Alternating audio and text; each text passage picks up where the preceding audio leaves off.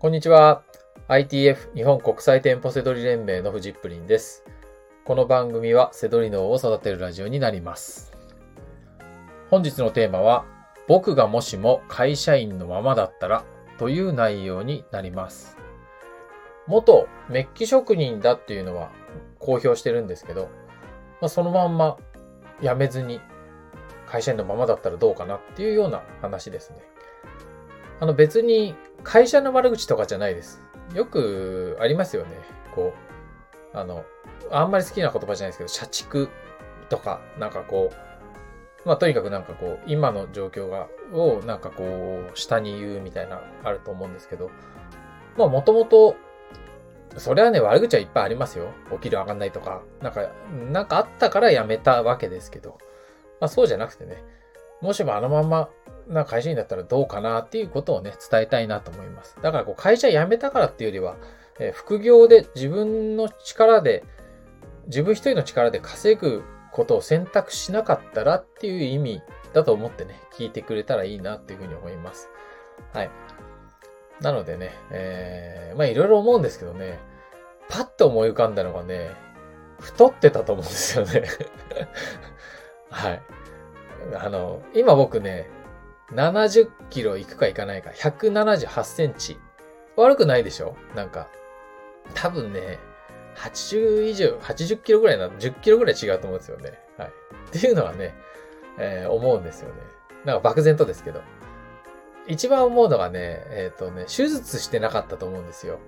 左足の股関節が僕今、人工関節なんですけど、難病になったんですよね。股関節骨頭壊死というね、お笑いの千原ジュニアさんとか俳優の坂口健二さんとかになった病気で、40代とかだとそのまんまにしましょうってなるんですよ。人工関節って、耐用年数が25年かとか言われてて、そうするとね、そのまま付き合っていくしかないっていう、もう一回手術することになりますよみたいに言われるとね、そうすると手術しないでいるともう運動とかもできない、あんまりできないんですよ。やってましたけど、それでも。で、どうしても痛いからね、動かなくなっていくんですよ。運動できてもね。そうすると、太ってたなと思うんですよね。はい。挑戦だったんですよ、僕にとっては。人工股関節にしたのって。自分で選択したんですよ。医者に言われたんじゃなくて。やりますって。僕今、この先の5年の方が大事なんですっていう。25年後のことなんかよりも今動ける体が欲しいって選択したんですよね。その選択は僕はやっぱり、背取りを始めてなかったらしてないです。間違いなく。はい。それでね、なので太ってたんだろうなとか思うんですよね。あと太ってたのはね、もう一個ね、酒飲んでますね。今、禁酒してもうすぐ半年になるんですけど、これもね、やってないですね。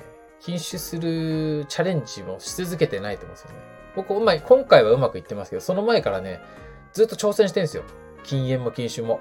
で、そういうチャレンジ精神みたいなのも、やっぱり、背取り始めてからですね、知らないとこに飛び込んでみるみたいなのね。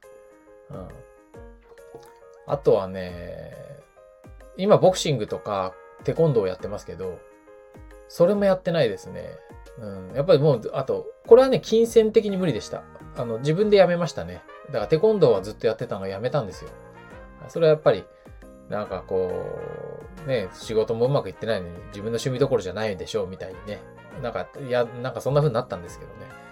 はい、やってないですね。あとはね、もし会社員のままだったら、悶々といてもね、僕は多分会社に満足して、この会社で一生ね、頑張るんだって思ってやってましたけど、でもいつか見てるよみたいなタイプなんですよ、結局は。だからそんなこと言い続けてたと思うんですよね。俺は違うんだよみたいな。このままじゃないんだみたいなことをね、言ってるはずですね、今頃も。そんな風にね、思いますね。あとはね、今の方が自分自身のことが好きですね。好きになろうとしてるというかね。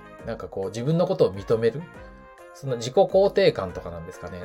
そういういろいろ勉強しましたね。なんかその、座学じゃなくてね、いろんな素敵な人に出会ったりとかして、あ、こういう考え方、こういう生き方がいいんだなっていうのがね。それがやっぱり、会社員のままだったら狭かったと思いますね。工場の中のね、何人かとかしか接しないでいたんで、今はもう、ね、もうなんか、しょっちゅう新しい出会いばっかり、極端に言ったらね。僕だって生徒さんがもう新しい出会いですからね。ITF のメンバーとか。はい。やっぱり、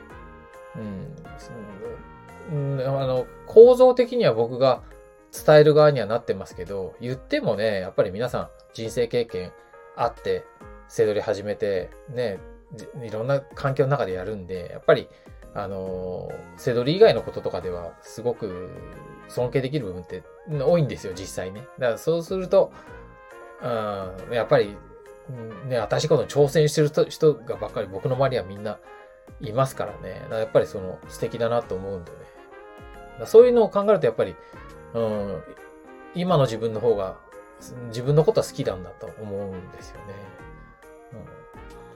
あとだから挑戦同じですよ。挑戦もできていなかったと思いますね。やっぱり最初の背取り始めた挑戦が一番大きい挑戦だったんで、そこをもうがむしゃらに頑張ったおかげで、なんか次の挑戦もできるようになってったみたいなね。そんな風に思いますね。まあそう考えると本当に、ね、メッキ工場を辞めましたけど、やっぱり会社が悪かったとか、その会社の経営者がどうこうとかね、そういう問題じゃないっていうね、思いますね。今でも。よく拾ってくれてありがとうございましたっていう、そののが強いかな。結局、まあ自分次第ってことでしょうね。はい。まあそんなこと思います。はい。まあということで、僕がもしも会社員だったっていうことをね、考えて、まあ取り留めたないあれかもしれないですけど、はい。自分にとっては、大きなことをね、さらっと、なんか独り言みたいに言ってみました。はい。ということで、本日の放送は以上になります。最後までご視聴いただきましてありがとうございました。バイバーイ。